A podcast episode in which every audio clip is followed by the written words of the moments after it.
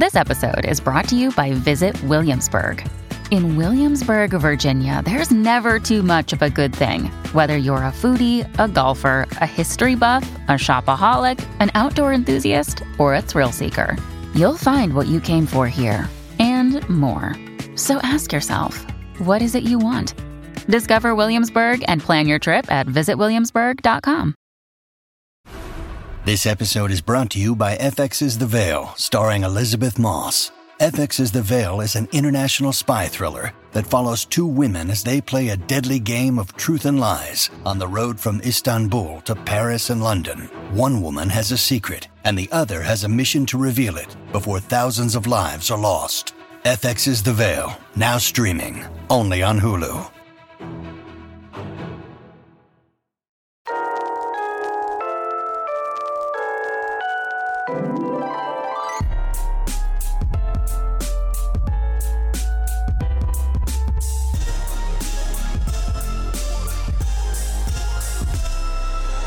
Welcome to You're Making It Worse. I'm Elliot Glazer. I'm Brent Sullivan. And I'm H. Allen Scott. We're here. We're queer. Meh. Textual healing. So, um, have you guys seen Barbie yet? Yes, I've seen it twice. No, uh, but I'm I'm I'm receptive to the possibility that I'll see I it. think you know. I think you'd actually. I I think you'd like it. It's very. It's very funny. Very surprising. Really astute. And and also, even if you don't like love it for that, it's a really pretty. It's a remarkable big studio movie. Yeah. To be to be made for something that has a very indie feel. Um, Mhm. very intelligent. It's just really smart. influence. I mean, I I definitely am a film buff. I'm a cinephile, yeah. if you will. And one of the things that I loved, I mean, I knew what I was going in for. I knew I love Greta Gerwig as a director. I loved Little Women. I loved, you know, Lady Bird. I think she's a fantastic writer director. That said, I wasn't expecting. It was almost an homage to Yeah. old Hollywood in that, Yeah. like, you know, yeah, sure, there were some special effects here and there, but for the most part, all the special effects were like, you know, actual art direction and pieces that were built and things that were they were doing, and it was big dance numbers and like huge old Hollywood. It was just a love, and there's so many influences of other like films like The Godfather and like you know Philadelphia Story and like so many amazing films that were you can see the references to in the movie if you are of course a film buff, and it's just it was so mm-hmm. enjoyable to watch because of that.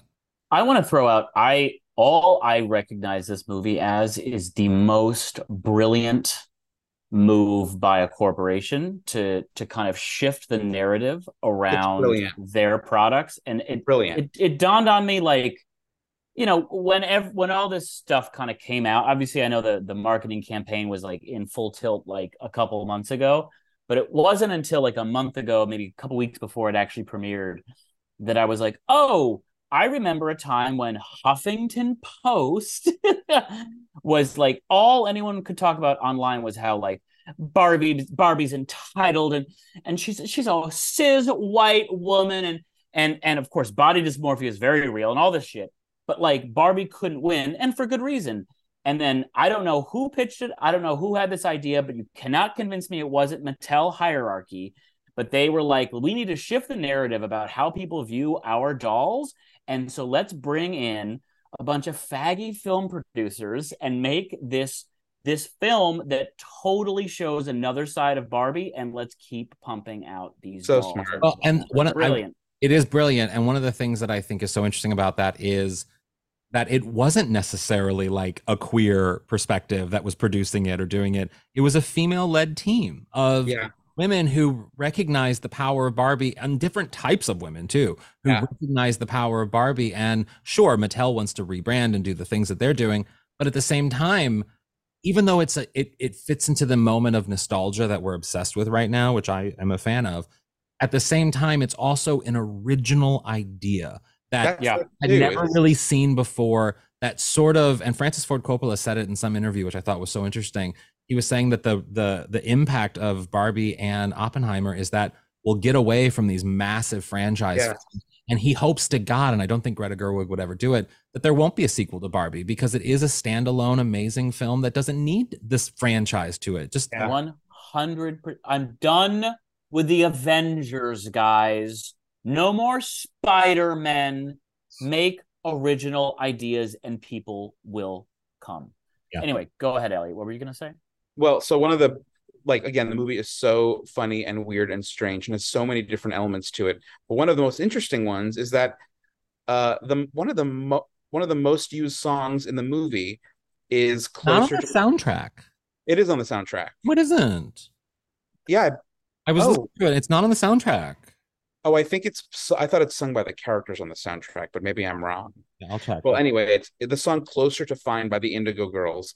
Hmm. somehow impossibly and invariably ends up being pretty central to the um to Barb to, to Barbie uh in, Mhm. in the movie and um it sort of brought about this momentary renaissance for the indigo indigo girls um who are lesbian icons at this point incredible. I'm obsessed with them. I decided I was going to college based on them. Like they are incredible. Like where I was going to college. how, how? Because I was so torn between like, you know, New York and like uh, DC or in Chicago and like the schools that I was going looking at. And I was really sort of like having anxiety over where to choose. And I remember I was in Chicago for it was the summer before I went to before I like I decided I was I, for my senior year. And mm-hmm. I was in Chicago for like a July 4th concert and the Indigo Girls were playing at the con- the series like something and they were singing their songs and I was just like this is fucking awesome. I love this where I am right now, what I'm experiencing, this feeling in this city in this moment. DePaul's my answer. And so that's sort Well, of Well, then why why don't you hate them? Because you hated going to college. You hated DePaul. I did. And- I did. I did. I did. I hated everything about college, but I still love the Indigo Girls. Okay. yeah they're, they're they're having this moment where the the movie that like unexpectedly this song has, has shown up in the movie quite you know prevalently um and then even in march a few a few months ago a video uh, went viral of Tig Notaro on a party bus with Abby Wambach, Abby Wambach and Sarah Paulson and Glenn Glennon Doyle, like some pretty famous queer ladies, and they were singing this song. Um, but anyway, so there's a documentary that's coming out called um, "It's Only Life After All" that premiered at Sundance in January. That's all about the Indigo Girls. About their names are uh, Emily Emily Saliers and Amy Ray, um, and uh, yeah so it's it's this but the song closer to fine has been around forever i i didn't it came out in 89 Yeah. and it's just it has just Wow. been around for so long and and it's meant so much to queer women in general to the point that even they would will tell you it's become like it had become sort of a punchline um they said it was, uh, Sa- Saliers said for the longest time I felt like we were the brunt of lesbian jokes and kind of the lowest common denominator. Um, it seemed like the most derogatory thing you could do is be a female gay singer songwriter. And the director of the documentary even said the time period that really that that really was so critical of women of queer women Yeah. that didn't they didn't just present the way the patriarchal system wanted them to um, it's a really critical time for us to be looking back at things that we scoffed at or laughed at and said were okay and i don't know about you guys but it really does seem like at a certain point as much as i always loved like folk music and i was a huge lilith fair head Yeah. um, even with that said, the Indigo Girls always happen to be the butt of the joke about like you know earthy singer songwriter ladies. But I the don't song think- is true. I don't think that's necessarily true because I remember, I distinctly remember. I mean, where my love for Indigo Girls started, and I loved the movie Boys on the Side with Whoopi Goldberg and Mary Yeah. Parker and Drew Barrymore, and they were in it because they were like the folk singers in something, and they were in the soundtrack, and I loved the soundtrack, and so then I became obsessed with like Get Out the Map and Least Complicated and like all these great songs. And when Lilith when Lilith Fair started, there was a behind the music Lilith Fair thing, and they talked about how it was mayhem. No one was getting along in the early days. oh, right, No one was getting along. Everyone was kind of fighting, and it was sort of just like chaos. And then mid through midway through the first season of Lilith Fair, that first year of Lilith Fair, they Indigo Girls joined, and it became this sort of cohesive. They brought everyone together, and they just became the glue that made Lilith Fair work in a way. And I think because of that, sure, they might have become a their music might have become a joke in a mainstream sense to certain mainstream way. ways. But in terms of music, I would say they're fucking like queens. They're respected Yeah. all. I mean, they are like, and they become, they've kind of become, because I think in a lot of ways they became sort of like the Swarthmore girl, like elite exact- Ivy League sort of. Yes. You know, you have to be a highbrow lesbian in order to enjoy in- So Indigo And they're so far from that because they're not that really. Well, you know Brandi Carlile, this the songwriter who's amazing. She's obviously gay. She said that song always felt defining of who they were in that era. She said even more than lesbians, what they were was you just said was intellectuals, and the real injustice was that they've been used as a kind of dog whistling acceptance way, a dog whistling acceptable way to parody lesbians. So to see something like this happen with Barbie for something like something on this scale, especially in time with the documentary, is probably one of the coolest things I've seen in years. And Well, look I at the alternatives. Uh, also, their their peers in the '90s. I mean, you the most prominent lesbians musicians in the '90s was k.d. lang and Melissa Etheridge, and they were both of them are vastly different from the Indigo Girls because Indigo Girls were about you know fun and you know the music. I mean, what they weren't about fun, but the music was mostly in the popular ones at least were uplifting and happy and you know nice and everything. Of course, they've had serious songs, but Melissa Etheridge and k.d. lang kind of almost fit into the grunge aesthetic of like you know music with feeling and deep and well, Ka- Katie, So- so- Melissa, yes, but Katie is a chanteuse, if I might say so. Can I also throw out this? It's so funny to hear this because I was also largely into Lilith Fair. Like there are, I'm an, an Emmylou Harris head. Uh, love Shawn Sarah Colvin? McLachlan, Shawn Colvin. you, Yeah, you and I both famously have said that as teenagers, boys, we were both openly thought Sarah McLachlan was very hot. we're like, Oh. she's beautiful. in the arms of Yeah. an angel. And It's about Chris um, Farley. Did you know? No. Um, but that said, I know fucking nothing about the Indigo Girls, and I remember going to like summer camp. Ani uh, and and going to summer camp, and everyone would always be like, "Oh, you love Sarah McLachlan." You You'd love love Ani Ani DiFranco. DiFranco. You'd love the Indigo I Girls. never got into I just never got into But- either of them. I know nothing about them. I didn't even know. I mean, I thought they were lesbians, but I also like. I'm not surprised they're lesbians, but I I guess I thought that they were just friends. Or are they? Are they What- friends? They're You ever- friends. They're not a couple. Oh, okay, yeah, yeah, yeah. But they're both in individual lesbians, right? Yes, they're both That's le- what you. That's what But when call- you moved to Los Angeles, Brent, I remember I distinctly remember this just because I just I remember you moving to Los Angeles and you got in my car and I was playing on like shuffle like my favorite songs or whatever and Indigo Girls came on and you were like you pressed repeat on one of the songs and turned it up. I forget which one, but I distinctly remember that. You Hmm. I mean, for somebody who's Well, I don't obsessed- rem- remember Shazamming it, so sorry, Alan. Go ahead, Elliot. For somebody who's so into like 60s 70s folk music and peter paul and mary and you know for all of that you'd actually really like the indigo girls i think But it's still it's all about the music, and if I don't if I don't vibe with the music, like the lyrics are great, but like I'm already liberal, like they're not going to win No, me think- over. i think you might vibe with some of the songs Yeah, I think you yeah, would. yeah. in May, Elliot, maybe for your birthday next year, I will treat you to listening to one of their songs. And i'll buy it That'll- for you that'll be- on itunes That'll be my gift for you. Yes, and you'll buy it for me, and then you'll pay me to listen to it. got it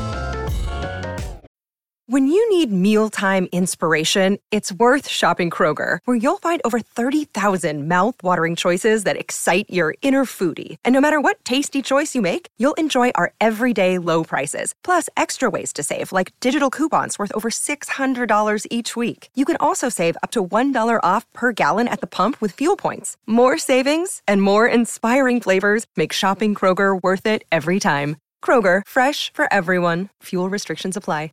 Not even joking. We are All right, here go ahead. today. Oh my God, Brand. We are here today with the very funny, I mean, just hilarious Pete Zias. Hello, Pete. Hey, Pete. Hi, everybody. Hey. Okay, Pete, you're, I mean, Yes. one of the things, I mean, I, I've, I've seen your work for years and years now. And, and I, you know, I, we've, we've seen each other out and about at Akbar and whatever over the years with Drew Droege uh-huh. and all the things.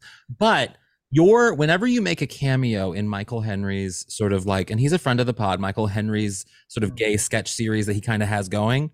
So funny. Yours are my favorite episodes. I mean, many of them are, but still and very it- fun. Oh, thank you. And the it- dumpster queens. like, Yes. like, if i may your like comedic taste is so like psychedelic that by nature it's already like delicious but you like are like one of few people who i think and i hope this isn't offensive but your voice makes me laugh How dare you?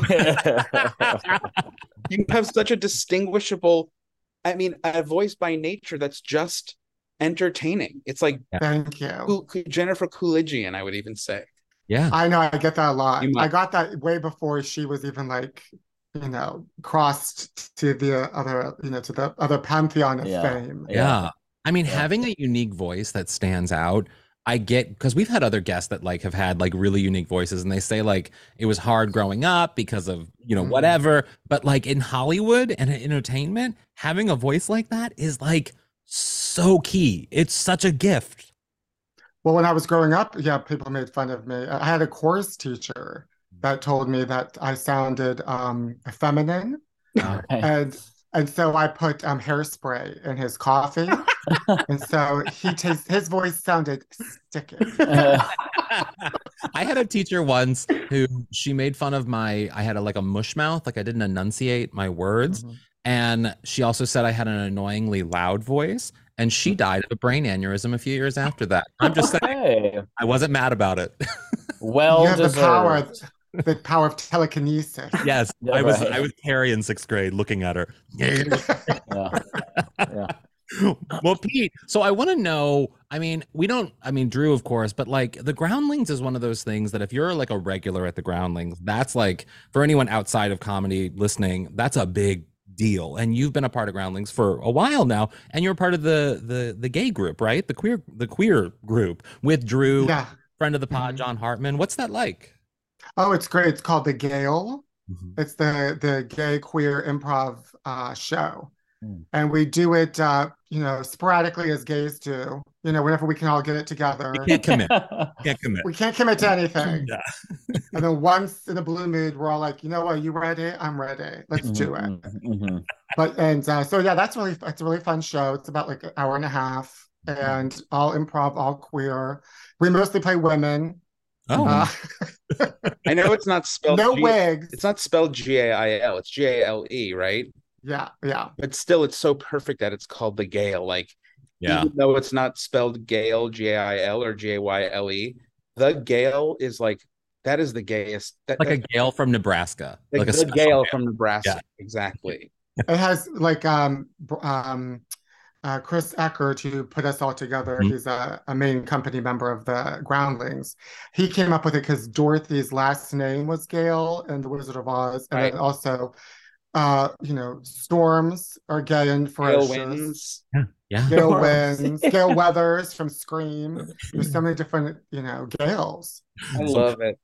I mean, what is it like, sort of? I mean, because improv is one of those things that, like, I've always been kind of annoyed by because I've, I'm probably because I'm not good at it, but like, Yeah. Mhm. I, I've never really responded to improv in a comedy. I've always been more of a stand up. What is it about, like, what do you love about improv?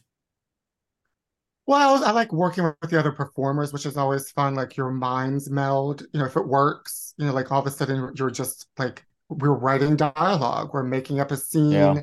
you know, all up in the in, in the in the on the spot, creating characters, and it's just and then like especially with the Gale, it's so fun because it gets so crazy. Yeah. You know, usually a lot of times with like improv shows, it could be a little, you know, safe, but with all the you know the the queers and the Gale, like it's like it gets sometimes dirty. Mhm. And, but it's always intelligent. It's always intelligent. Oh, always, yes. You, if there's one thing I know about gay crowds, they want sophisticated, intelligent humor. Yeah. Well, Yes, what, I- what I always made fun of like back in the day in New York, when I would do improv occasionally, and I would always notice that the straight dudes would always, as a joke, go gay or go like feminine in a way that was Uh-huh. sort of queer esque. And then I was thinking about the Gale, and I was like, well, that's our default, though. That's like that's where we want to go because we know how to do it well, you know? That's where we start. Yeah. And then we like we'll, we'll play straight men. And then that's when it gets crazy. I would love to see you play a straight man, Pete. That would be really. well, I could do it for you right now. Hello. I'm also a serial killer. Tell us a little bit about um Total Trash Live. It's video, it's a podcast, it's a live show. Tell us a little bit about it. Yeah, I started doing Instagram live shows during the pandemic. And so I love to read tabloids. So I like the Oh. Enquirer, like the, the real tabloid. yeah.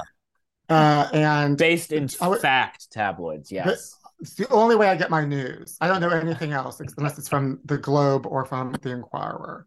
and so during the pandemic, I would go live, and I would also just like read them on my stories, Instagram mm-hmm. stories. Yeah, they were they're just so bizarrely written. They're so crazy. Yeah, they can also be so like really mean, and um, and so I just was like, well, I'm gonna just like talk about my life on Instagram Live, and then talk about some pop culture, and then you know, read some tabloids. Yeah. And so that's how I started doing that. And then I just really got into it. And then I just started recording it to make it into a podcast. Did you and ever when, like, like twisted and like very um adult swimmy, which I, I just love.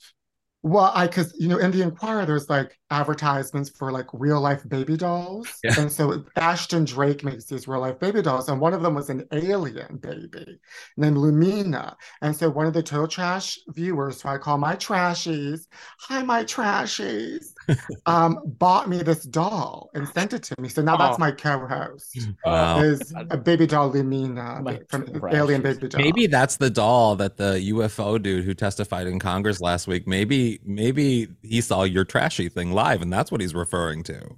It's her family. Yeah. It's, my, it's our family. Wait, can I? Speaking of Alien, like, can I ask you, like, if you love tabloids, did you ever used to buy the Weekly World oh, News, oh, wow. which was that oh, so good black and white newspaper? Yes. Yep. Yeah. Do you want to know well, something? First, oh, so, no, no, no. Oh, no well, I'll say this real quick, and then I want you to start. You want to know something that's very depressing about our world? Our world believes that shit now. We literally live in a weekly world news yes. column every day because of thank you very much social media. But anyway, uh Pete, tell me what were you going to say? Well, that's what I was saying is that like, you know, we've turned into like this crazy tabloid world where drag queens have to be stopped and, you know, like people are kidnapping themselves. It's like right. It's, we've turned into a tabloid world. But I came I went I'm in actually in Pittsburgh right now visiting oh. my family. That's where I'm originally from. And I found um we have like a storage unit where my parents have all this old furniture and about a year ago I came across a box and it was all of the tabloids that I had read oh from 1990 wow. until like 2003 or something. So I thought they were all gone because I had moved, but apparently my parents kept them. So I have wow. a tabloid collection that is like. Massive. I mean, I could be in the. I should be in the Guinness Book of World Records. Yeah, I have. A, it's, it's. I call it my archives. You have I a decade of content right there, by the way. That's I had this yes. like my grand, my step grandma. She and I never. I mean, we bonded a little bit, but like when her husband was alive, my step grandpa, she was not a nice person. But then as soon as uh-huh. he died, she became like catty, gossipy, and she loved the National Enquirer. And when she oh, died, wow. she gave me in her will her fur coat and her subscription to National Enquirer. was that's a good grandmother. It was the best grandmother. I mean, she's like my favorite grandma because all of my other grandparents were like total dicks. Like yeah, right. Like they were horrible people. But this grandma, she was. Your step grandmother left her your step grandmother left her fur to you? Yeah, her fur coat. Yeah. yeah. That's a good yeah. That's a good grandmother. I think yeah. she gets it. Oh, she gets it. What is it about like because there is some because I I am also of that mind. I I don't read the National Enquirer anymore, but I'm mm-hmm. more of like a like a Us Weekly. I love a Star Trek, People Magazine. Oh, Still subscribe to People Magazine. Like I love all of those things. So like, what is it about like celebrity trash news that like literally feeds us. I think it's always been like we we want to know more than what they're telling us, mm. especially now with social media because it's so sort of you know like they only tell you they only show you what they want you to see. Yeah. I feel like we always want to know like more, mm. more and more. And the, and I came across my family also kept all of my People magazines. That's why I have the um, computer on top of 50 most beautiful people with this yes! Mel Mel Gibson on the cover. That's from the 90s. Locks. this is from 1996. Oh wow! I, oh yes, I, my... I forget where I read this or heard this recently, but somebody, somebody somewhere, great, great, big help, Elliot. But I heard somewhere that you'll like nothing, nothing tells you more about a time period or like what was happening than a magazine. So if you go mm-hmm. back into a magazine, like a, your People magazine from 1996, just the nature of like what's there, the the ads, of course, but like the way that like people and things were spoken of is so indicative of the era. And mm-hmm. I saw that this um there's an like an Instagram account showed up in my feed, I think called like old old like New York magazines of old or something. And it's basically just um covers and inserts and stuff from old New York magazines. Nothing remarkable, but I actually worked there at New York Magazine doing like blogging stuff back in the day. And I made it a point to like go into their archives and I would just take a bunch of random Yeah. issues with me and read them. And it really gives you insight into like a, a time. Uh, Mhm. and when I Mhm. think of tabloids, you know, I feel like, and you would know better than I do, but I feel like the the cadence of like of what they stand for has changed so much because at least when I was reading them, it was always like on the treadmill at the gym in the like late or the early aughts. And the way they spoke was only about women and it was all coded. So Yeah. they would say like they were Yeah. all, they were like dunking on women's outfits, of course, like that was the thing. But to be like Eva Longoria's cur- like looking curvy, like they would just be like, she's fat, she's fat, she's fat, ugly, fat, fat, Yeah. fat. But it's all Yeah. done in code. And I wonder like, has that changed as you as as somebody who's a fanatic about it? Has that changed? No, it's always very like negative towards women. Always. Because I and I think maybe because it's I think that's who I think they think that's who the readers are. Yeah. Or It's like, you know, older women, grandmother women. Meanwhile, it's me. I'm reading it. Right. And um, but they've they've definitely changed because like in the early 90s, late 80s, celebrities, then in like the mid 90s, it was very like Amy Fisher, OJ Simpson, Yes. Tonya Harding, and they Right. definitely got meaner. Those were good. Definitely, kids. they're, yes, they definitely got meaner towards the celebrities. Yeah. And then, like in the early aughts, it was very much like Brangelina the couples, Mm. Bennifer, and now it's a very like there's a lot of political things, of course, which is so boring to me. Like, who- like Trump again or Biden, who cares? I want, Yeah. I want to know what's going on with Meghan and Harry. That's my politics. Miller Parker Bowles. How she's like torturing Meghan and Harry. Yeah. That's my president. Well, because it feels Miller like Parker back like back in like the 80s and 90s, even though the stories were like fed by their publicists and all of the interviews were like, you know, Valerie Bertinelli loses 20 pounds and let's have a People magazine cover about it. Like it was all very forced journalism. At the same time, I kind of loved it because I wanted to know about Valerie Bertinelli losing 20 pounds, but I also kind of wanted to hate her a little bit. But but don't you think that that moment of of cleaned up, tidy publicist pub, uh, publicist uh uh okayed material was on one hand like yeah, like you said, forced journalism. Whereas I and guys, you correct me if I'm wrong because I do not know as much as you, but I feel like because of social media, it's like become so potentially messy that No, it celebrities still exists. Those forced journal, those forced articles. Because I mean, whenever I do interviews with any celebrities, one of the things that I always say is like, I'll never feed you questions. I'm not going to do that. And I'll and I so many of them won't do interviews because of that. Because they won't. You, I won't send the interview the questions in advance. Like it's Oh. still very. They want control. Like there was this one, and I'll just say it because I didn't even reply. The guy who was in Star Wars. Um, oh God, he was in a bunch of other. He was also in. uh he was in so many things. Anyway, he's one of the guys from Star Wars, and they were like, "You can't ask questions about Star Wars," and I was like, "It's the only thing he's famous for." Yeah. Like, Abs- why am absurd. Why am I interviewing him? Sure, it's about a different movie, but I'm gonna ask one question about Star Wars. He's the Star Wars. I mean, dude. one of the, the biggest movie franchise in the world. You can't ask Yeah. about that. makes no sense and they they have so much control and so many magazines will take it like people magazine etc they'll take the Mhm. interview because they want they want the celebrities you know Yeah. Ask him about Star Trek. Wait, no, Pete, I have to ask you because one of my favorite things about like celebrity gossip stuff, I I do hate read a lot of things about celebrities because there are certain ones that I just hate. Like Mhm. what celebrity do you like intentionally read the article of because you hate that celebrity? Ah, this is horrible. This is just horrible.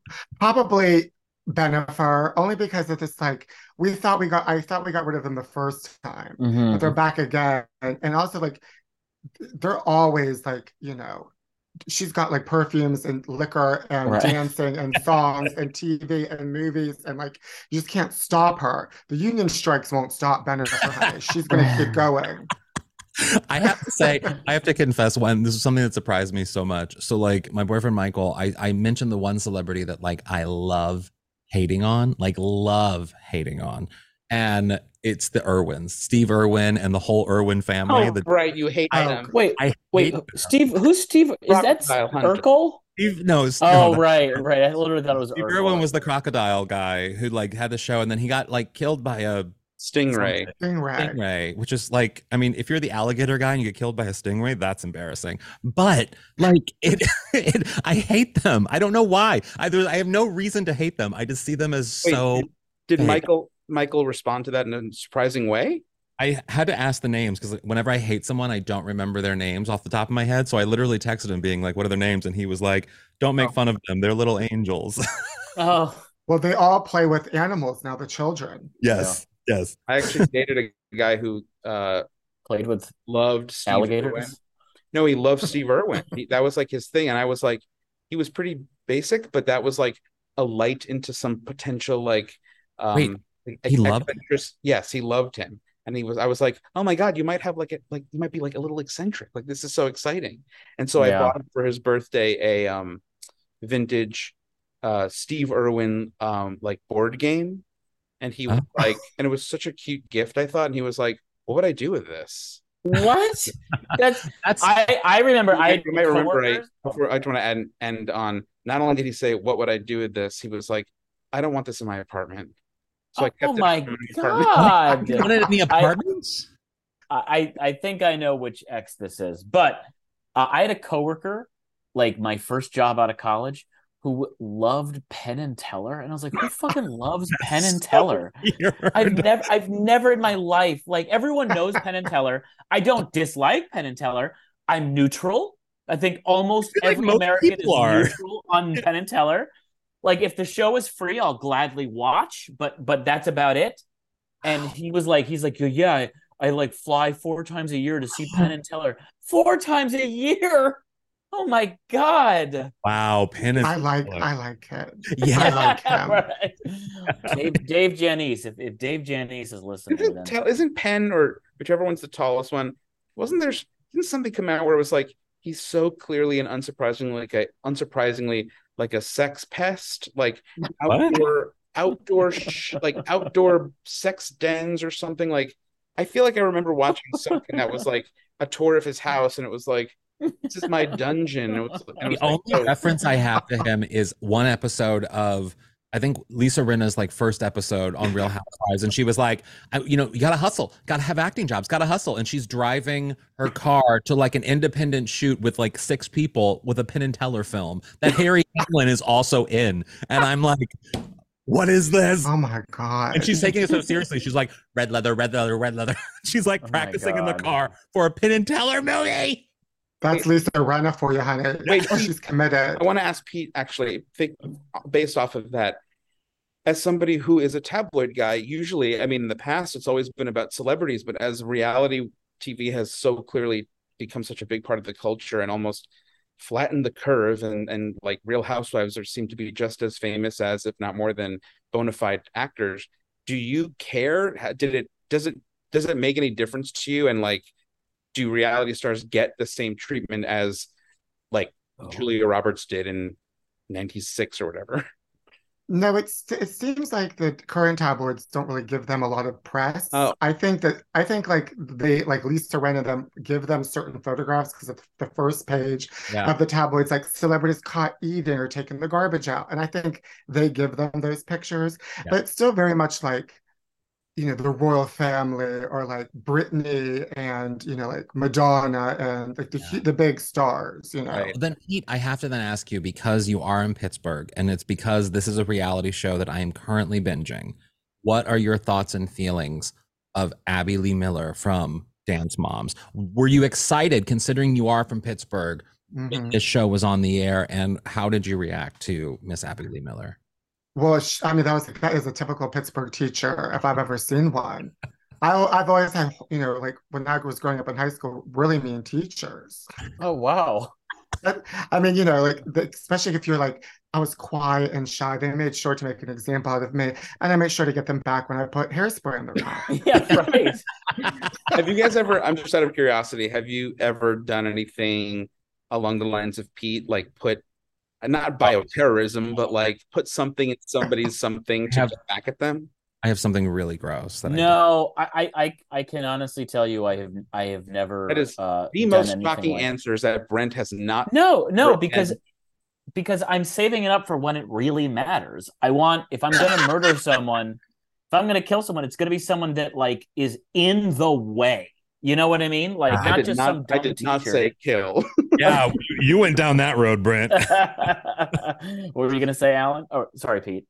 Oh, nothing. I'm just a little awkward You're- in the you're gone. I mean, a little awkward now in the, in the Folgers crystals is fine. the Folgers. Mine is um mine is very gross and it's gross. I was it was I only lived in the dorms for one semester in college because I hated dorm life. And me and my roommate hated each other on a level that was like, oh, this is just. So- I know this, and it's disgusting. well, Wait, you what- asked, so what I'm sharing it. I You can't asked. remember. I'm getting to it. So oh, I think we remember. hated each other so much and he would do things to me and I I never really did much back but then I got so pissed one night that I had to like get back at him but I knew I couldn't do anything that he would like recognize you know what I mean so I had to do something that would satisfy me but wouldn't piss him off because I was afraid of him Before you say it, I wonder if Pete can guess what it is when Alan says something gonna he can recognize.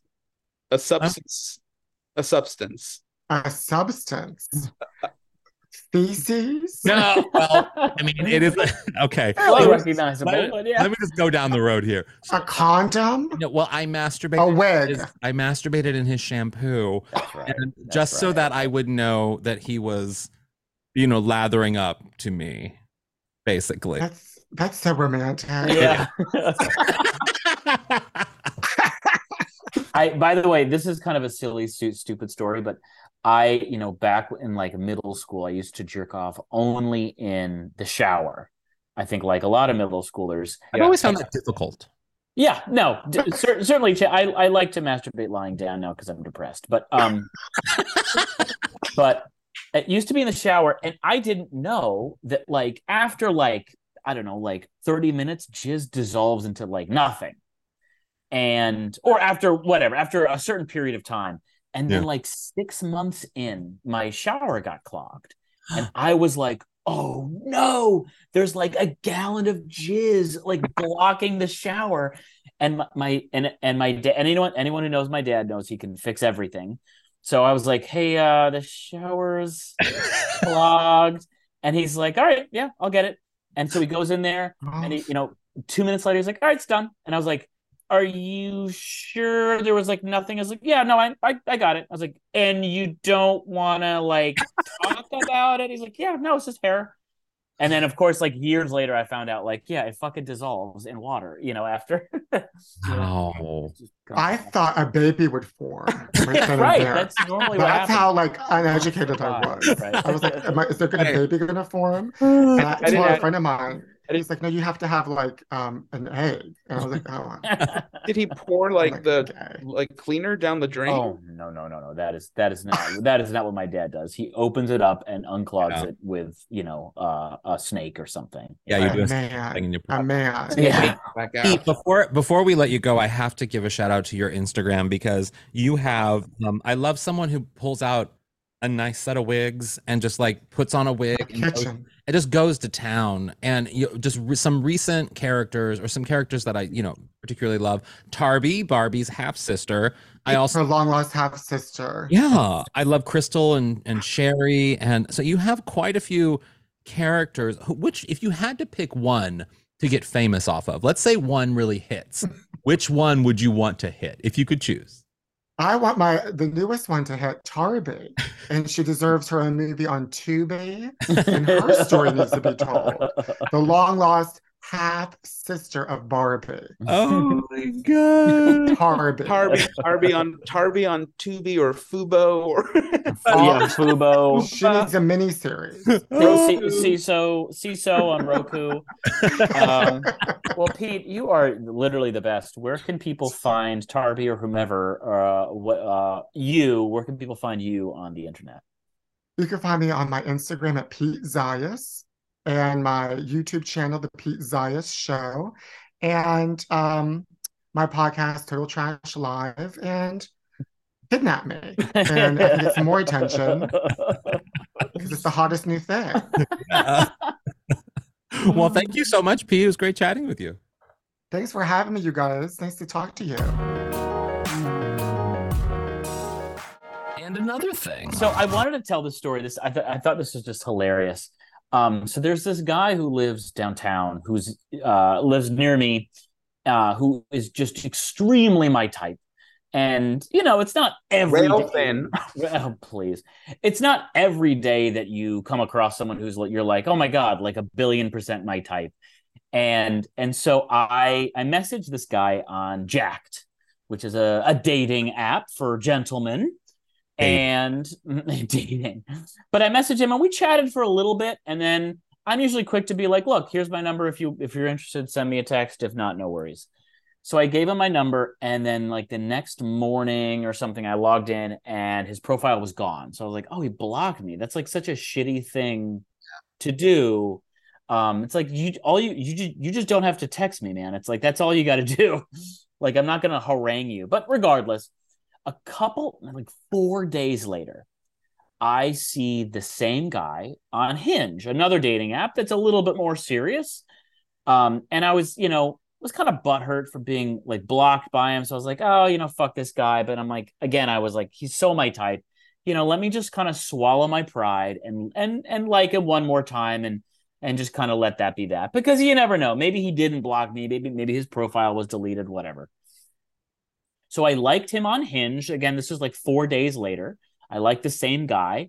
He likes me back and immediately messages, "Hey," and I was like, "Oh, all right. So maybe my my suspicion was right. Maybe he didn't block me. Maybe it was just a misunderstanding or whatever." so I wrote back. So he he writes, "Hey," and I wrote back, "Hey, long time no see."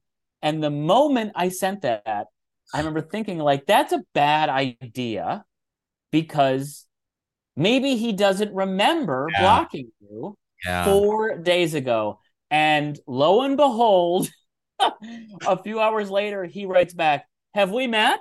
Ugh. And I was like, oh, God damn it.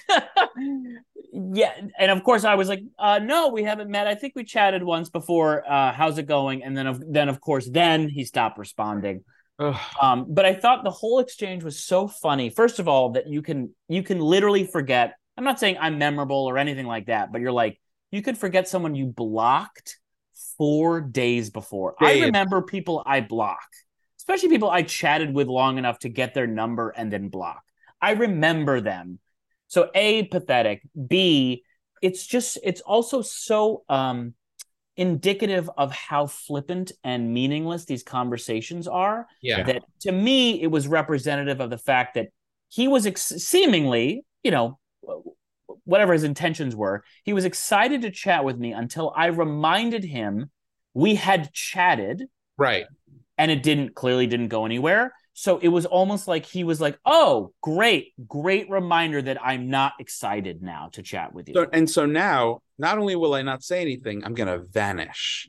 right i guess i'll take that over a blocking but um Still, I mean, you're exactly what you said that these things are so fleeting and and it's it's it's certainly nothing personal. It's always just sort of like you know, and and yeah, you would hope people would have more decorum around it, would be nicer about it, would be sweet, whatever.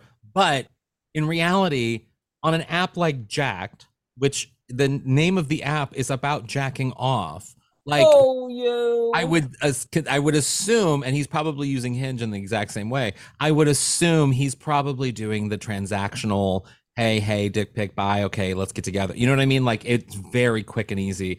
And he sounds like an idiot, but at the same time, I like I don't necessarily think it's like the worst thing that's ever happened. You know what I mean? Like absolutely, absolutely not and and i have i have no i mean i still, I still want to meet him because he's so handsome but but no i i am not and i'm i agree with You you alan i'm by no means someone- suggesting when someone who yes is attractive but they turn out to be either an idiot or dumb like there was this i'm not going to say the actor's name but there was someone i interviewed re- recently who i just i felt dumber after talking to them you know I, mean? I just felt like i felt immensely like an idiot after talking because they were so you know and they it, it and in a weird way it was like, sure, this person is handsome and you know whatever, like that's what they do for a living. But at the same time, they at that moment they become much less handsome to me because I just it's like a paper just flapping in the wind. There's not much else.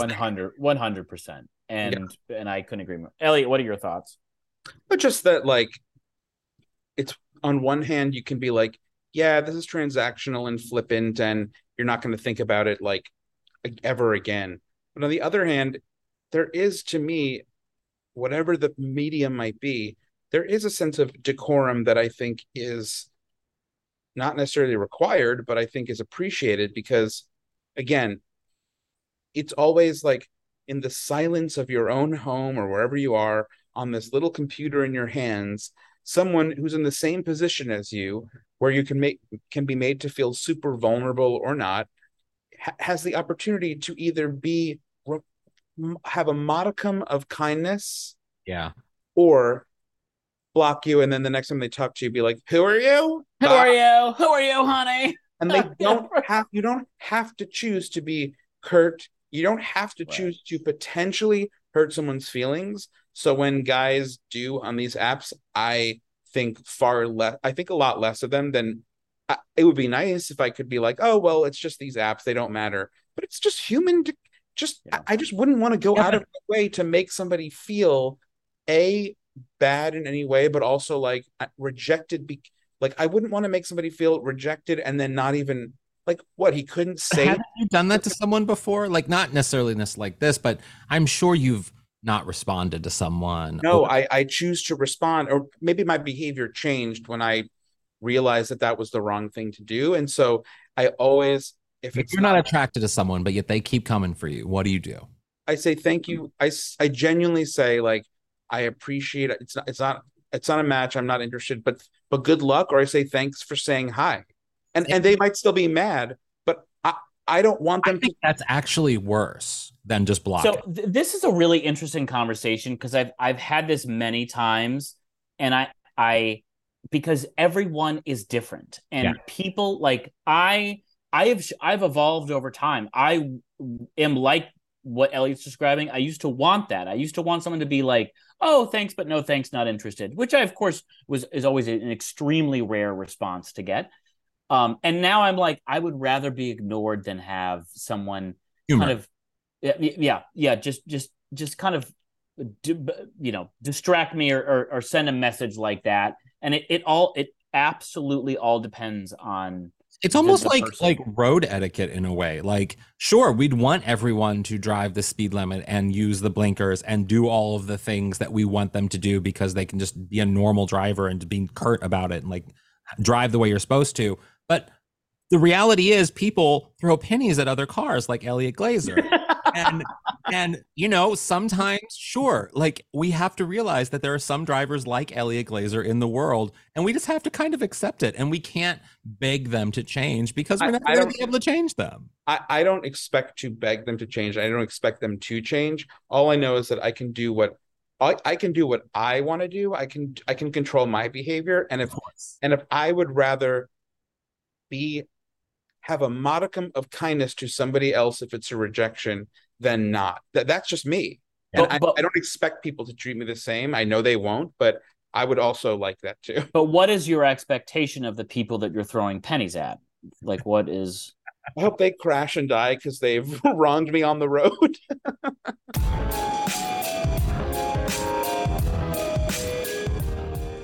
What would your aunt say? Brent, what would your Aunt Ramona say about something she heard on today's show? Tell Alan to slide into my DMs and tell me what actor made him dumber. Uh, my Aunt Joanne would say, Tell Brent to use JDate. He'd do better there. He can get away with it. How about Aunt Anne? Aunt Anne would say, "You know, Brent, I know you're you're calling from a family vacation in a basement, but I feel like I've seen that basement on a true crime special." oh,